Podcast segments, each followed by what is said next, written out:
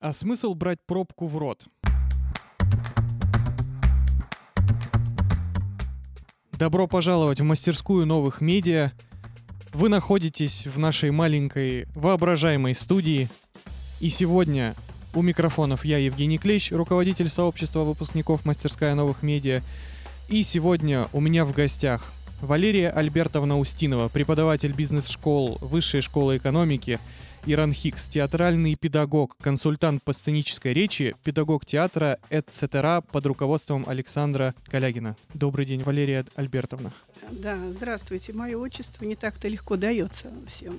Ну, я, я надеюсь, что к концу выпуска я Освоите. освою, да, этот навык. Окей. Хорошо. Отвечая на ваш вопрос, э, можно сказать, что это такая речевая традиция, речевая практика, которой, собственно, столько же лет, э, сколько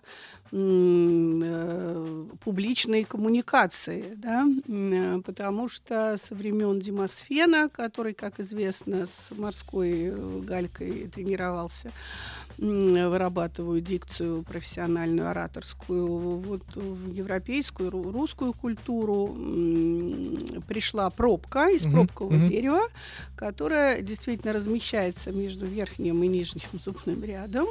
И вот э, много тысяч лет является э, инструментом тренировки дикции, артикуляции э, актеров, политиков и публичных спикеров. Так что пробка — это привет Демосфену. То есть так. с пробкой сегодня работают вообще все. Ну, все, кто Ну, выступает в публичном поле. Ну, я бы не хотела сказать, что все, потому что методик очень много. Те, у кого есть те или иные речевые проблемы, те, кому нужно как фитнес в каком-то зале, да, работать с утяжелением, чтобы Мгм. потом говорить э, более легко. Но вот интересно, что вы начали с пробки. И я как раз на пробке хочу показать, как э, меняется речь человека Так. а, потому что вот наши коллеги логопеды, а для тех, кто не в курсе, я хочу сказать, что во всех, э, например, ведущих театральных вузах Москвы и Петербурга есть уже более 20 лет логопедические кабинеты. Потому что речь становится уделом избранных. А люди э, с детства гораздо менее, меньше говорят. Посмотрите на детские поликлиники. Ну, потому что у нас сегодня есть гаджеты, Да, и есть говорить гаджеты. как будто бы уже не Тишина, нужно. которая стоит в детских поликлиниках, меня, как вот э, маму, э, которая застала еще другие поликлиники, когда там стоял шум, гам, крик, э, вот это тоже часть, э, например, э, изменений, да, потому что меньше говорят, А мышцы же, получается, атрофируются мышцы, да, не работают с такой нагрузкой, да даже меньше кричат, меньше бегают, э, больше сидят э, дома. Э, и поэтому по тем или иным причинам когда люди приходят в сферу, вот у педагогов это называется горловые часы, да, Мгм. когда вы должны просто вычитать какие-то горловые часы. У актеров это, например, большая сцена после студенческой маленькой какой-то да, сцены или аудитории. И оказывается, что мышцы, которые э, вот, не разработаны, не готовы к тому, чтобы наполнить зал или в работе с микрофоном озвучивать четко и внятно свои послания, они просто как мышцы. Как, Ну, это э, получается то же самое, что требуют- если ты никогда не бегал и вдруг решишь з- пробежать марафон. Ну, Вот да. схожие да. ощущения Э, будут. Вы знаете, даже похожие ощущения были на вот последнем выпуске в нашем театре, где я служу тоже уже очень много лет.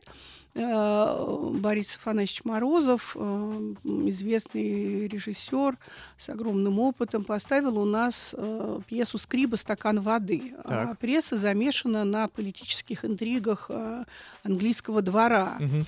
И для актеров это оказалось огромной нагрузкой для наших вот, актеров с большим опытом, потому что там просто огромное количество текста. Вот все эти политические э, уколы, риторические нюансы, они требовали легкой, но такой, как укол иголкой. Ну, то есть говорить так, как будто ты действительно в этом всем живешь. Да, как будто для тебя это легко, но вот представьте себе фразу, в которой там Ваше Величество соблаговолило передать э, Вашему Высочеству, угу. что его превосходительство не прибудут сегодня. Да, да это, это, это очень сложно, я представляю. Это сложно.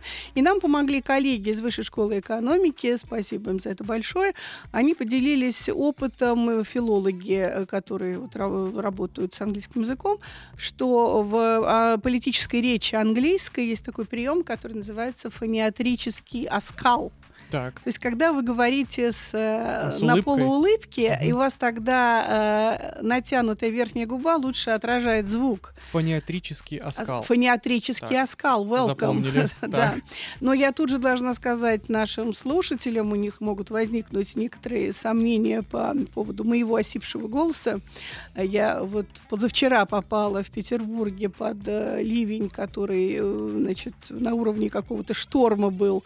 И ужаса, и как живой человек, как угу. педагог по речи, тем не менее, вот голос осип. Но, что важно, э, мне кажется, что я два дня отработала и как раз применяю эти самые упражнения, которые я рекомендовала своим слушателям. Прекрасно. На, на, сейчас мы как раз находимся в рамках модуля нового потока медиа, мастерской новых медиа, и как раз ребята прошли через тренинг, и они просто безумно счастливы и довольны. Я надеюсь, что теперь каждое утро мы будем начинать с голосовой зарядки. Mm-hmm. Я, кстати, э, вот вы сказали, что когда-то простуда, голос становится сиплый. А есть вот, говорят же, например, если съесть что-то сладкое перед тем, как выступать, то голос тоже меняется. Или там кислое, горькое. О, это вы знаете, влияет. ну вот один из э, моих, одно из моих главных посланий для аудитории нашей, э, потому что у нас встреча была, ну, в общем, довольно короткой по часам, если смотреть, но мы многое успели.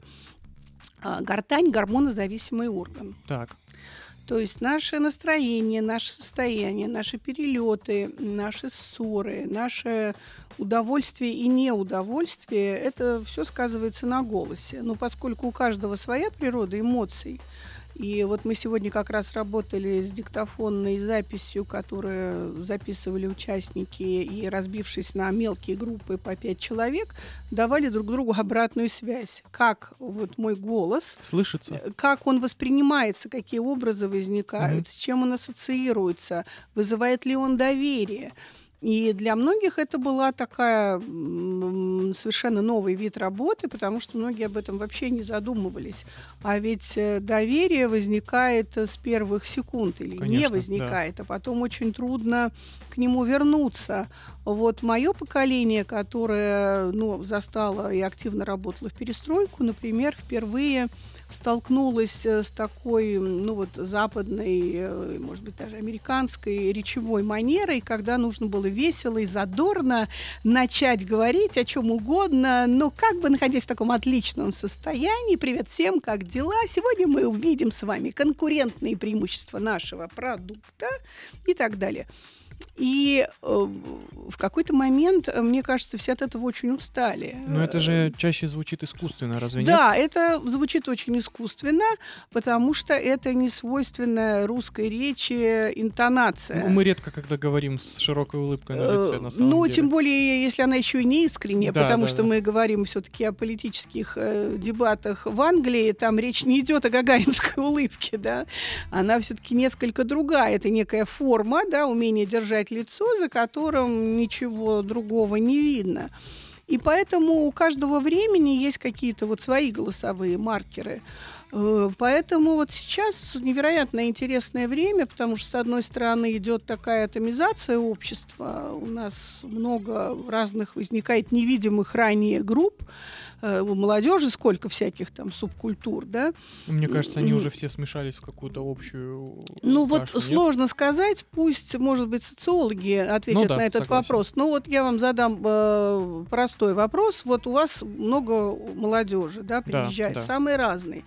Но ведь, например, эти люди, будучи, может быть, даже ну, вот, одной возрастной линейки, они могут совершенно по-разному относиться к вопросам экологии. Конечно, Для взгляды у кого-то, всех абсолютно разные. Да, вот три э, мусорных бака это святое, не перепутать сюда бумагу. а кто-то не понимает, зачем а это кто-то вообще вообще делать не до сих понимает, пор, зачем. да, Но да. это же одна и та же молодежь. Но Одна у и нее та же могут молодежь, быть да. совершенно разные ценности. Так и какой получается, э, если у каждой эпохи, у каждой нации есть свой тон голоса, Мгм. вот можно выделить какой-то тон у современных блогеров? Вы знаете, но мне кажется, что сейчас такой момент, когда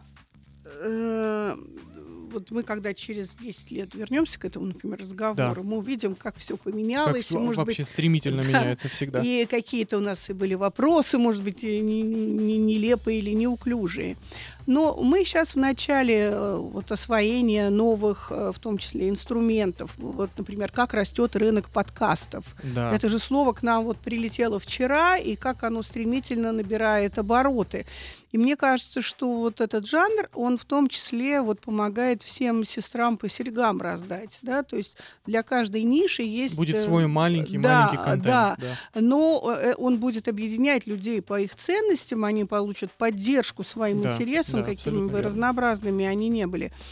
И поэтому мне кажется, что сейчас идет такой период как бы захвата рынка, и он пока просто связан с тем, кто ярче, у, у кого более красная майка лидера, значит, кто вот э, чем-то нас удивит.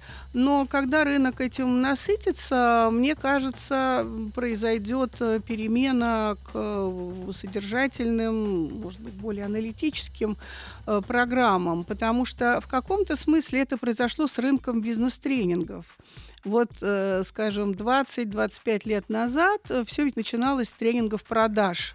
То есть, э, потому что нужно было как-то выживать, и там были какие-то невероятные механизмы. Это тема вообще отдельного подкаста. Э, э, Расскажи, как это было в 90-е, как это начиналось в 90-е. М, И э, сейчас, э, поскольку я много лет в сфере бизнес-консультирования и веду программы вот, э, в Высшей школе экономики и в Ранхиксе, э, на Executive MBA, на программах Мгм. MBA разных, смотрите, как поменялось, как поменялся запрос. Э, Многие компании сейчас берут просто уроки логики. Не э, манипулируй всеми, не черная риторика, не там что-то Ни там. НЛП, ничего такого. да? продам все, что Мгм. Купи значит, слона, вот да. это вот вся история. А, Ну, всего свое время, да. И вдруг э, в какой-то момент люди от этого устали, потому что, ну вот давайте такую метафору попробуем представить. Вот представьте себе, что вы за какие-то большие деньги научились ездить на красный свет, и вам за это ничего Так. не будет. Ну вот, да. Но ведь э, потом, рано или поздно, все научатся за какие-то деньги э, ездить на красный свет. Стоимость услуги со временем, скорее всего, снизится, Да. больше людей начнут Но ведь ездить на от этого красный порядка свет. не будет больше будет, на дорогах. конечно. Но то же самое и в публичных э, текстах, публичных образах. Ну вот если все продают какой-нибудь слух менеджмент, водка, консалтинг, и не знаю, что-то Мгм. еще такое, в какой-то момент ты от этого очень устаешь. А, и ты хочешь понять, а как на самом деле вообще цивилизация выжила со своими бесконечными войнами, со страданиями, э, с, э, просто с тем, как менялась карта Европы за последние тысячи лет. Как люди договаривались. Мгм. Но они договаривались не потому, что они соревновались, кто И не с помощью Э, техник да. НЛП явно. ну, где-то как это можно некоторое время обманывать всех, да, можно все время обманывать кого-то одного, но нельзя все время обманывать всех.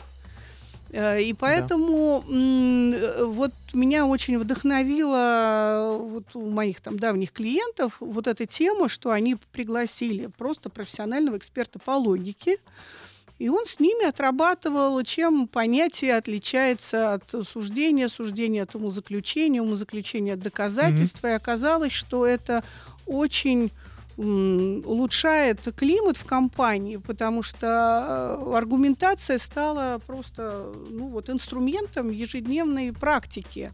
Э, Люди перестали фиксироваться на э, понятиях, по понятиям, да, просто увидели, какой в этом ресурс именно для выработки общего взгляда, для совещаний. И в этом смысле нельзя не вспомнить, что, вот как говорит Елена Назарецкая, наш один из главных российских экспертов по деловому общению, что в 18 году, в 1918 году, одним из первых декретов советской власти э, был декрет об упразднении преподавания логики и риторики в высшей и средней школе. То есть риторика осталась у филологов, формальная логика у тех, кто учился на физмате.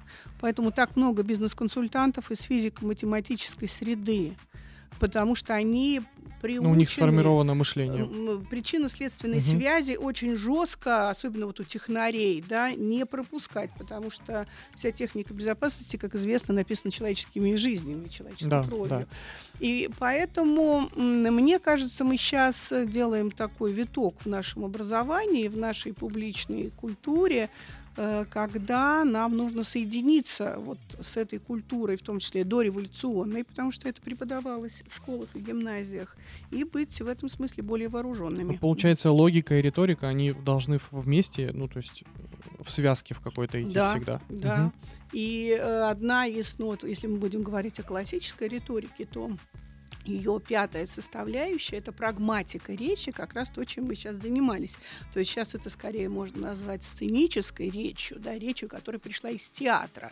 Но на самом деле это была часть э, риторического такого канона, mm-hmm. да, э, где э, помимо того, о чем говорить, как говорить, какой стиль э, выбирать, как запоминать, э, мемория, да, вот э, прагматика речи – это а как, собственно, говорить говорить. Угу. Поэтому в некоторых учебниках по речи, даже не только до революционных, а вот даже учебниках, э, например, 30-х годов, вы можете встретить главу, которая называется порочная дикция. Так, и что это? А, это то, что мы сейчас называем там, э, ну, какая-то дикция с особенностями, там, сигматизм, ротацизм, ламбдацизм, э, вот, э, ну, те или иные дефекты, а, речи, речи, но мы их угу. как-то аккуратно так называем. А вот в учебниках 30-х годов назывался там глава шестая, порочная речь, согласитесь, да?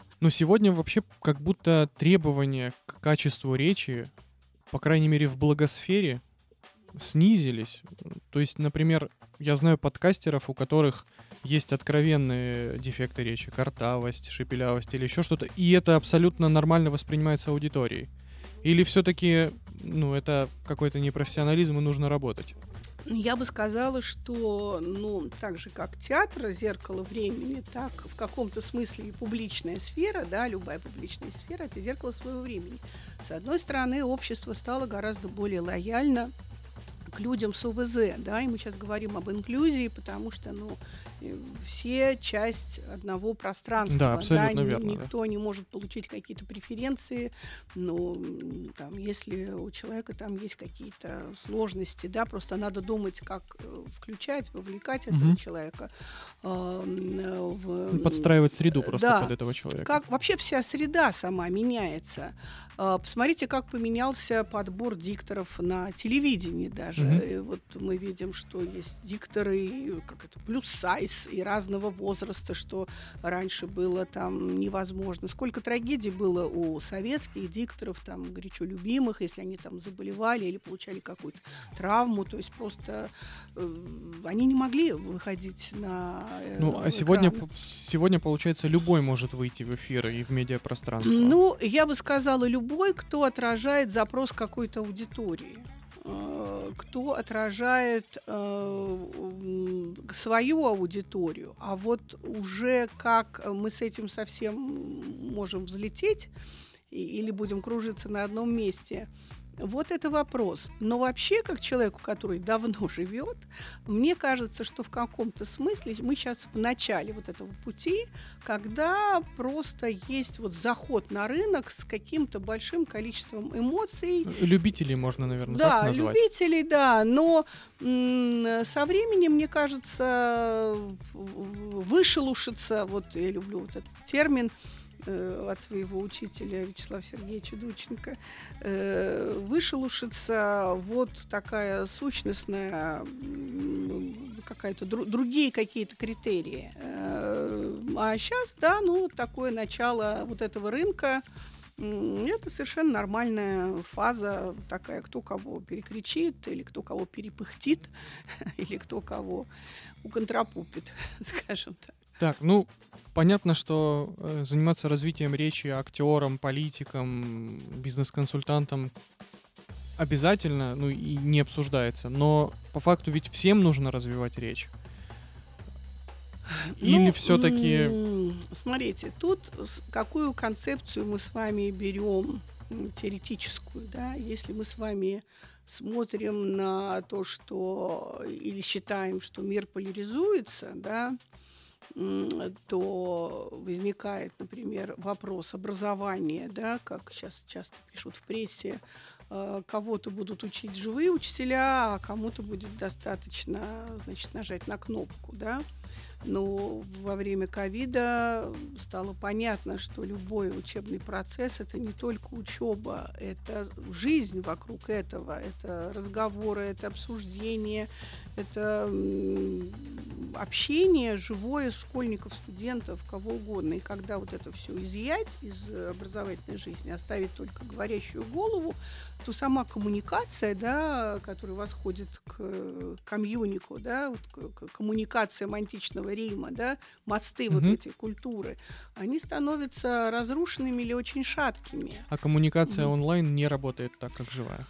Вот я как э, консультант могу сказать, что не работает. В моей сфере не работает. Вот сейчас в Петербурге э, я специально э, встречалась с некоторыми своими клиентами, с которыми мы работали до этого только онлайн. И несмотря на то, что я в профессии вот, ну, уже не знаю сколько, много, э, много лет, э, для меня все равно был какой-то инсайт, насколько живой человек отличается в своих проявлениях, в своем, в своем образе. Если бы я видела их живыми, да, как они двигаются, как они распределяются в пространстве. У меня бы возникла даже совершенно другая программа, может быть, учебная для них. Потому что когда я их видела только вот в окошке. В окошке угу. или просила снять э, какое-то видео, но оно все равно было. Ну, то есть таким... человек э, другой образ формирует. Да, он формирует другой образ, а на самом деле ему нужна какая-то другая моя коррекция. Но я ее не могла увидеть, потому что я не видела человека в целом, как он в целом Э, какие импульсы он посылает в пространстве, когда он общается вживую. Другой вопрос, что если мы все уйдем в онлайн, это, наверное, будет какая-то другая жизнь.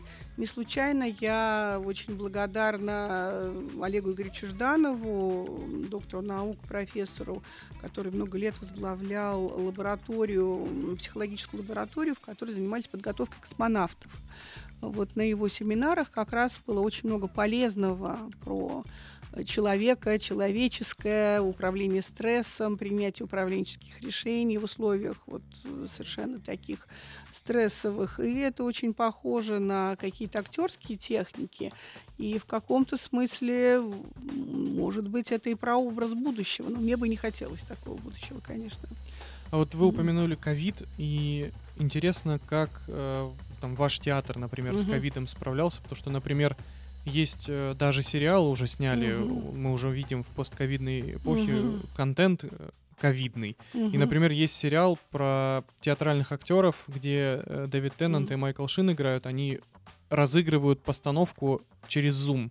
Угу. Вот был ли у вашего театра какой-то такой опыт? Проводили ли репетиции? Э, ну, конечно, как и все э, театры, со временем пришли к тому даже оперные, балетные, да, и станок, и даже какие-то придуманы были в домашних условиях, как развивать те или иные мышцы, связанные, например, с прыжками, что ты у себя на кухне не сделаешь между холодильником угу. и стенкой, да, но тем не менее опыт был. Хоровые репетиции.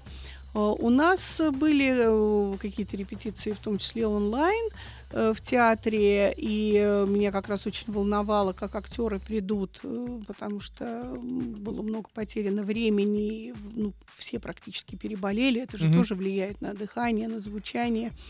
Но вот я, например, нашла такой выход для себя и своего социального проекта, он называется «Вдумчивое чтение», ему больше 10 лет, и в нем работают как звездные, так и молодые актеры, и мы берем какую-нибудь тему, представляем ее с помощью театральных средств, и потом приглашаем экспертов из вышки и обсуждаем уже через эмоциональное и рациональное, да, самые разные темы, которые нас волнуют.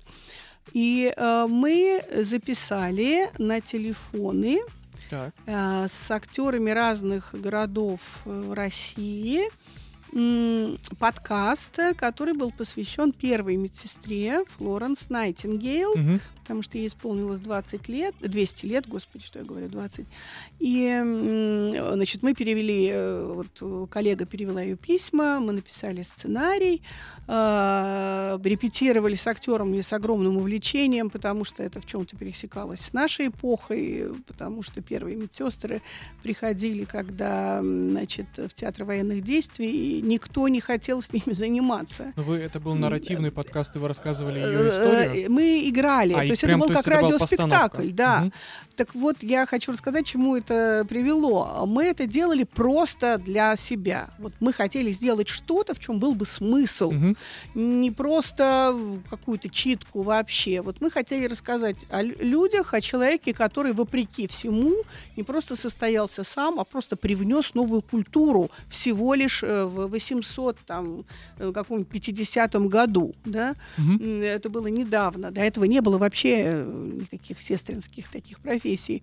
И вдруг у вот этого проекта, который был сделан с нулевым бюджетом, просто с какой-то нашей колоссальной внутренней заинтересованностью, э, вдруг нас приглашает Международный Красный Крест. Э, вот на сайте Международного Красного Креста сейчас наш висит подкаст, он записан на русском и на английском языке.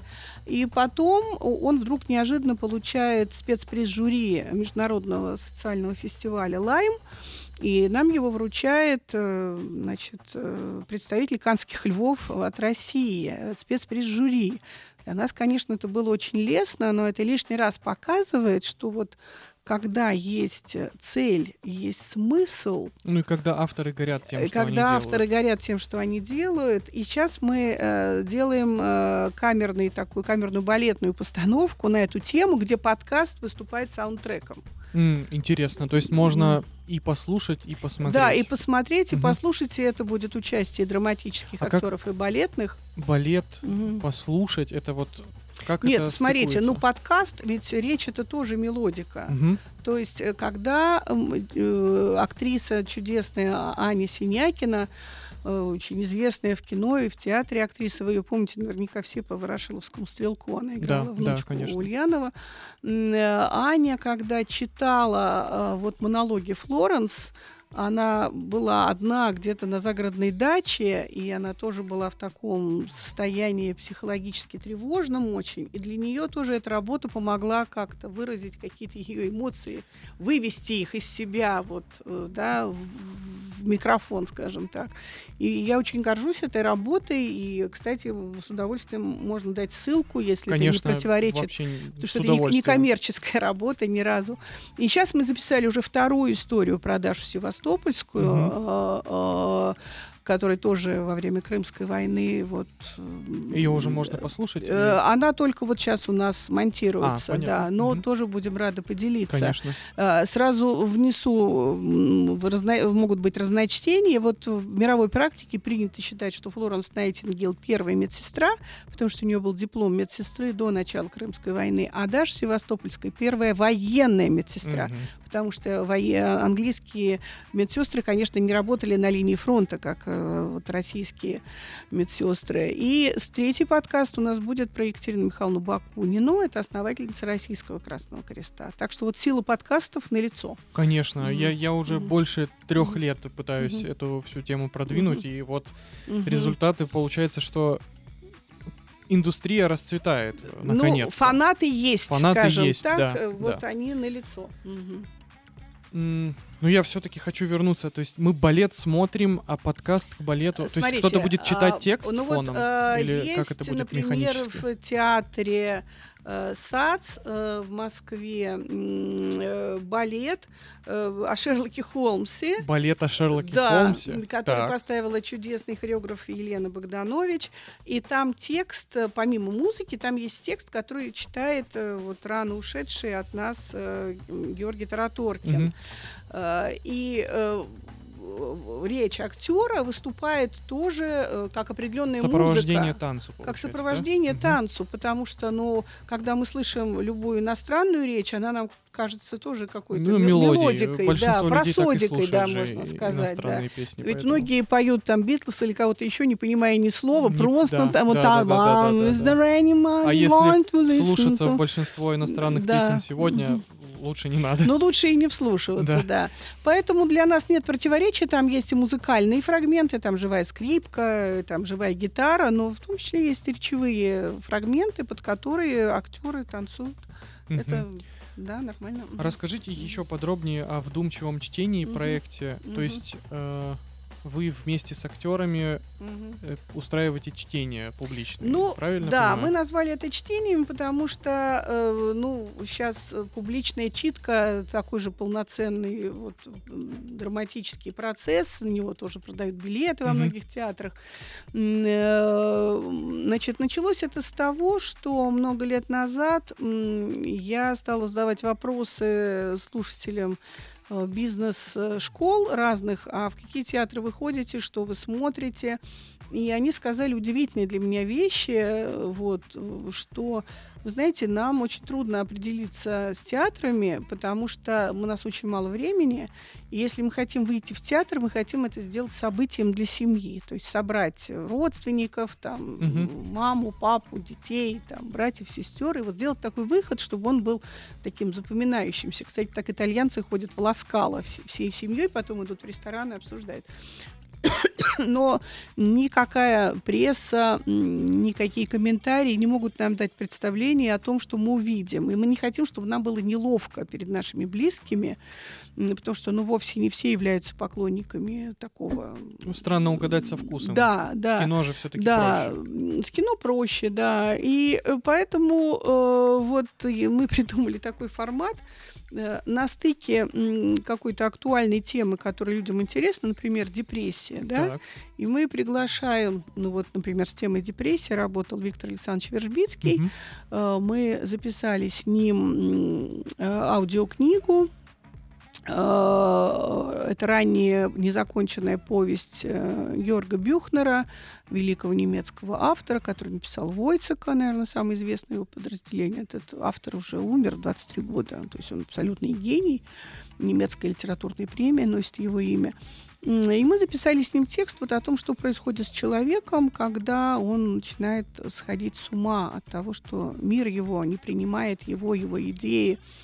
А, И Виктор Александрович так это замечательно прочитал, что э, когда к нам пришли на какой-то показ э, психиатры, они сказали, а можно ваш э, текст использовать как учебное пособие? Э, И вот, значит, у нас трехчастная форма, да, э, сама постановка не больше 40-50 минут, то есть э, это одно действие. Это может быть читка, это может быть фрагмент репетиции даже, или какой-то фрагмент постановки. Ну, То есть все гости читают текст? Нет, Или это, один- это профессиональный актер. Профессиональный актер, Он может мгм. читать, может танцевать, может петь. Жанры могут быть разными. Но это связано с той или иной темой. Вот одна тема была, там, например, депрессия. Другая тема милосердие без границ. История милосердия. А гости это... Гости, опять же, публика у нас не больше 60-70 человек, потому что это цифра, внутри которой мы можем организовать вот обсуждение по группам, и каждый поймет, что его мнение интересно, Мгм, есть время мгм. его услышать. А, И мы приглашаем на вторую часть экспертов из четырех разных сфер гуманитарного знания и, естественно, научного. Например, это может быть психиатр, экономист, культуролог и школьный учитель. И они говорят 6 минут с песочными часами в руках, Так, потому что в России человека остановить невозможно. невозможно, Он согласен. или н- не может начать говорить, э, Либо не может или остановиться. не может остановиться, да, м- мы нация крайностей. И вот мы придумали, что э, когда эксперты, вот разгоряченные только что сыгранной работой какого-то сильного, особенно актера, их тоже очень часто несет. Вот эмоции так их задвигают, что они говорят совсем не то, что мы хотели от них услышать, и мы договариваемся, ребята, говорите все, что хотите, 6 минут. У вас один тезис, угу, по сути угу. дела, да? Такой свободный микрофон получается. Да. И вот мы слышим такую возгонку сначала эмоциональную, да, как угу. происходит, да, эта тема, потом рациональную, э, что говорят экономисты, психиатры, Они дают анализ того, что только что про Вообще темы, темы. А, то есть уже не Просто, без привязки да. к произведению. Вот сейчас мы как бы погрузились в а, тему а, депрессии, понял. Прожили это вместе с актером. А что такое депрессия а вообще? Дальше оценка экспертов. Да, угу. куда мы с этим идем? Потому что с депрессией за рубежом дают больничный лист вообще-то. Э, да, у нас до сих пор считается выдуманной болезнью. Да, выдуманная болезнь, но для тех, кто так считает, могу сказать, погуглите, месяц назад в Москве пропали недорогие антидепрессанты. Это просто говорит о том, что люди это используют, но в нашей культуре это считается признаком слабости, и люди об этом не говорят. Но это отдельная тема, да, чем мы уйдем. Очень, очень большая тема. Да, да. но э, что важно сказать, что вот в этой трехчастной форме есть эмоциональная история, рациональная экспертная оценка, и потом, как правило, участники разгорячены уже желанием поделиться, как они это видят, как это в их жизни, и тогда мы просто собираемся в группах и э, принцип такой, что люди собираются э, по 5-6 человек, 7, 8, 9, там сколько придет к нам, э, которые видят друг друга впервые потому что это тоже обмен, в общем-то, жизнью в городской среде. Кто вообще с нами живет в городе? Э, какие люди, какие у них ценности? Потому что где еще вы можете услышать того, с кем вы не пересекаетесь? Может быть, никогда. А сегодня очень сложно найти новых людей. Э, ну, и новых, и тех, кто неожиданно вдруг сторонник с тобой одних тоже ценности. Инсайты могут быть угу. разные. И поэтому это такая школа коммуникации в городской среде получается. Потому угу. что мы воспринимаем одно и то же, слышим одно и то же, но выводы у нас совершенно разные. А этот формат свободный к посещению? То есть Он вы афиша да. где-то можно посмотреть? А, вы знаете, но вот э, в некоторое время мы работали в самых разных местах, от Третьяковской галереи до библиотеки Тургенева и в театре у нас mm-hmm. были вот эти акции, и э, они, как правило, всегда со свободным посещением. И мы поняли, что когда мы делаем что-то вот такое уникальное, то мы можем приглашать самых больших артистов, потому что им всем не хватает какого-то крупного материала и э, приверженных зрителей этой теме что людей не надо развлекать, не, ну, они не будут ждать. Люди тебя... понимают, зачем они пришли. Да, и, и э, какой-то актер, который часто становится заложником того или иного образа в кино, например, да, он не может себя попробовать в чем-то другом. У нас он может попробовать что-то новое. И вот такая, в общем, группа, можно сказать, э, здравых фанатиков вот создала этот проект, и вот у нас уже появилась первая международная премия. Что С этим приятно. можно только поздравить. Это получается такая альтернативная форма театра, да? Ну, сейчас сам театр альтернативный внутри уже, да, себя. я понимаю, есть и Я уже сказала, что вот, э, например, даже наш театр называется Центр перформативных искусств. Угу. Многие московские театры, если, ну, посмотреть, как официально называется театр, называется Центры перформативных искусств. И как раз мы сегодня и вчера во многих наших, это мы наливаем, не подумайте, что это коньяк, это, это чаек. чаек с ромашкой мы использовали элементы перформанса, вот, которые очень поднимают динамику в группе. Э, и, э, ну, вообще театр уже давно выходит из коробки в четырех стен. А перформанс mm-hmm. от актерского выступления отличается степенью импровизации, да? Да, степенью импровизации, там, что нет зрителей в перформансе, все, все вовлечены в той или иной степени, это создает совершенно другую общность э, людей, совершенно другое ощущение присутствия. А, ну, в принципе, э, вот если вспомнить э, теоретический подход, что история развивается циклично, один из подходов, да, но, в принципе, в античности было то же самое. Не было зрителей и актеров. Все были участники действия, посвященного богам актеры на своей стороне, зрители на своей стороне, поэтому в каком-то смысле Но можно зрителей сказать... тоже вовлекали? Нет, нет, в античности... Ну, то есть они были прям да, зрители. но просто они понимали, что они не зрители, а, часть а они постановки. часть угу. истории, угу. которая обращена к богам. Вот боги видят, что мы поддерживаем праведное, осуждаем неправедное. А, а здесь э, как бы все участники действия, и ведь это дает в городской среде, в современной культуре человеку право на спонтанность, которая сейчас крайне, ну, крайне ощущается как необходимая. Э, потому что человек города – это человек, который живет в постоянном, в том числе шумовом напряжении, огромном количестве. Ну, человек режима, наверное. Человек тоже. режима, человек э, каких-то жестких сценариев и право на спонтанность, как У право нас просто, просто не остается как часть живой жизни. Угу. Оно вот в перформативных э, проектах, э, мне кажется, очень здорово просто решает вопросы социальной терапии. Не просто какой-то эстетической такой отвлеченной истории, а помогает снимать напряжение. Да, да. Мы, мы даже вот на мастерскую новых медиа стараемся на каждый поток привозить плейбэк-театр. Угу. И тоже такой психотерапевтический эффект всегда, у, да. особенно у тех участников, которые истории рассказывают. Да, да, да. да. История тейлинг, который да, да. сейчас тоже практически везде преподается. А, поэтому вот здорово, что мы затронули тему разных таких междисциплинарных изменений, потому что это все миксуется, как сейчас опять же, да, возник. Но на стыке ведь всегда что-то новое и да, интересное рождается. что-то новое, и я могу сказать, что вот слушатели бизнес-школ, с которыми я работаю, я обязательно всех приглашаю в театр, и у нас есть две опции. Одна это экскурсия за кулисье, угу. когда ты вдруг можешь для себя понять, что такое профессиональная публичная акция? Это когда на сцене играет два актера, а обслуживает их 100 человек или больше. Потому посмотреть вот эту всю кухню внутреннюю. Все цеха угу. театра, да, потом... Прям во время спектакля? Э, нет, нет, нет, это исключено в театре, нельзя вообще проходить. Просто мы ходим по разным пространствам театра, угу.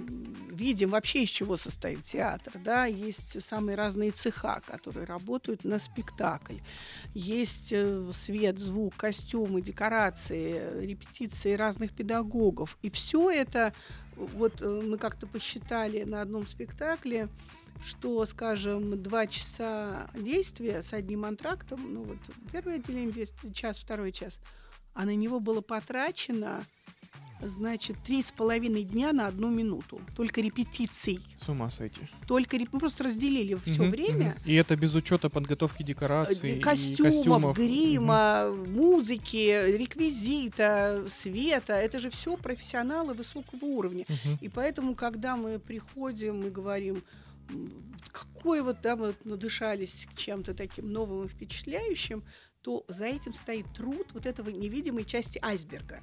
И то же самое касается публичных выступлений, потому что та речь, которая изменила наше поведение, изменила наше не просто представление о чем-то, а мы что-то стали делать по-другому, это требует колоссального труда, подготовки, и именно то, что мы не видим эти белые нитки, и есть вот это самое импрессио, вот это mm-hmm. впечатление, mm-hmm. которое естественное, как воздух.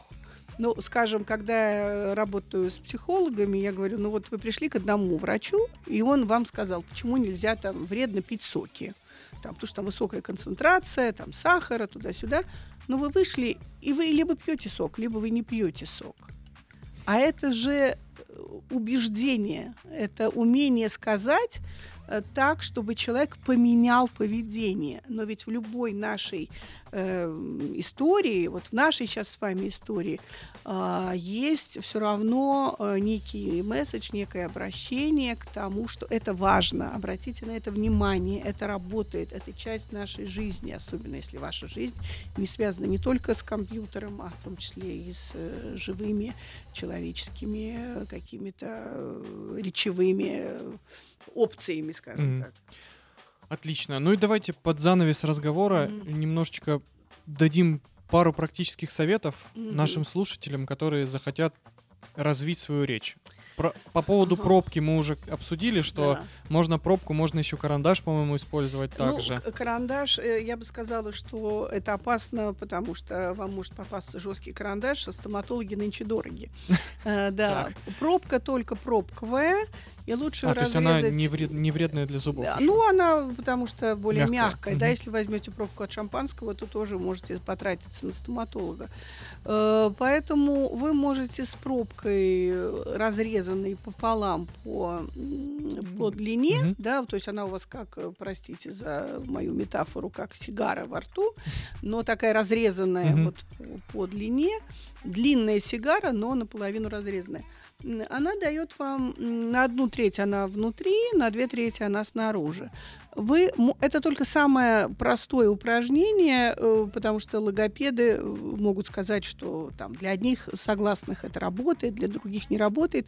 Но для тех, кто вообще никогда в жизни не озадачивался тем, что моя речь может быть совершенно другой, более свободной и более легкой, это самый простой способ понять, насколько более легкой и выразительной может быть ваша речь. Поэтому, если вы вот берете эту пробку, проговорите любое начало вашей презентации с пробкой, например, три ра- раза подряд одну и ту же фразу, делая ударение на разных словах. А а потом уберите пробку и скажите ее без пробки. Если вы запишете на входе ваш текст и на выходе, э, ну, после упражнения ваш текст, вы услышите большую разницу. Кстати, вот про Мгм. услышать разницу. Очень многие люди жалуются на то, что их бесит голос, когда они слушают его не внутренним Мгм. ухом, а в записи. Давайте мы сразу всех успокоим. Человек, в принципе, как биологическое существо, не может услышать собственный голос. Почему?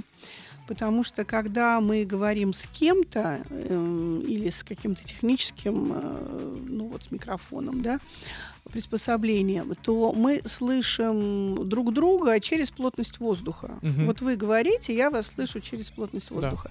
Когда мы слышим себя, э, то мы слышим себя как бы двойным наложением.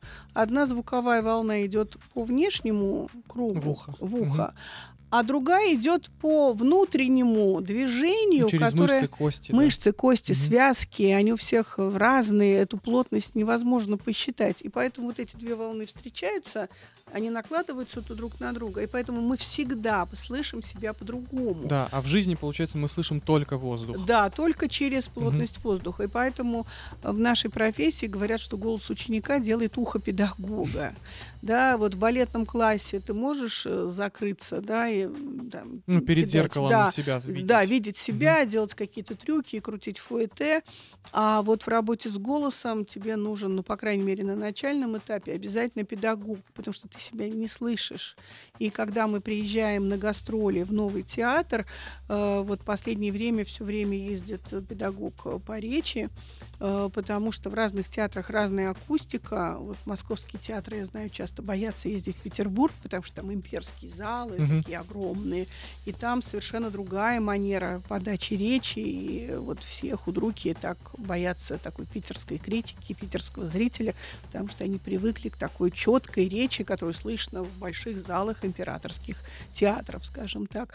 Э, Поэтому вот э, в данном случае вам нужно э, довериться педагогу или, по крайней мере, как это слышат коллеги, потому что вы сами не можете услышать ваш собственный голос. Это невозможно. Так, хорошо, с пробкой понятно. А есть еще, ну, я, например, слышал, что просто даже банальное чтение вслух регулярное Да. художественных текстов улучшает речь. Ну, во-первых, вы э, приучитесь э, читать тексты без лишних междометий. Э, мэ, м, э, там. И вот я нашим слушателям очень посоветовала читать Гомера, Мгм. потому что это первый не знаю, блогер, Можно так сказать, да. Первый автор мировой литературы. И э, когда мы э, читаем эти тексты вместе с детьми, то мы можем э, разбираться в сложной картине мира, которая вот в этой рамке гигзаметра э, развернута, потому что практически в каждой строчке надо понять, кто кому кем приходится, кто эти люди, кто э, эти э, фригийцы, кто ахейцы.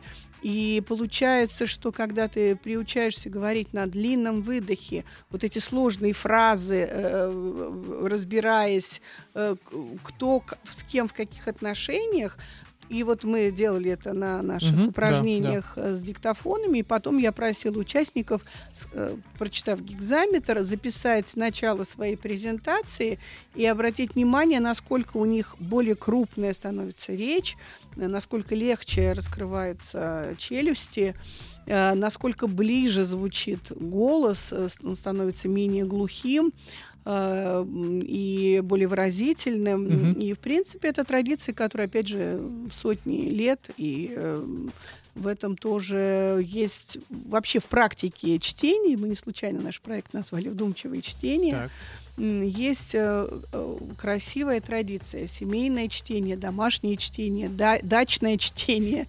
Это все повод для обсуждения, повод услышать голос другого. Так, Так что и- читать перед первым сентября, все, кто преподают, например, это просто сберечь себе голос. Так, и давайте завершим вашей любимой скороговоркой. Ну, э, моя любимая скороговорка состоит из трех слов. Э, Мне кажется, она самая сложная из всех э, Так. десятков, которых я Все знаю. напряглись сейчас. А, Смотрите, шакал, шагал, шакал, скакал. Шакал, шагал, шкакал. Вот, Да. понеслась. Шакал, Э, шагал, шакал, ска- Ну, скакал. в темпе Да. шакал, шагал, шакал, скакал. шагал, скакал, Да. шакал, шагал, шакал, скакал, ск- шагал, шакал, Привет скакал. вам, да. Да, Э, то все, есть- всем повторяем сейчас же. Да, но еще раз уточняю, что скороговорки развивают только переднюю часть языка и среднюю часть языка, а вот как раз что делать с корнем языка, а, вот об этом вы узнаете на наших следующих встречах. Обязательно, да, обязательно. Ну что, спасибо вам большое. И всем нашим слушателям огромное спасибо за то, что дослушали этот подкаст до конца. Подписывайтесь на наш подкаст, если еще не подписались. Ставьте 5 звезд в Apple подкастах, ставьте лайки на Яндекс Музыке и оставляйте комментарии во ВКонтакте. Делитесь обратной связью, для нас она очень важна. С вами был я, Евгений Клещ и Валерия Альбертовна Устинова. Вы были с мастерской новых медиа, и да пребудет с вами смысл. И голос. Будьте в голосе. Да.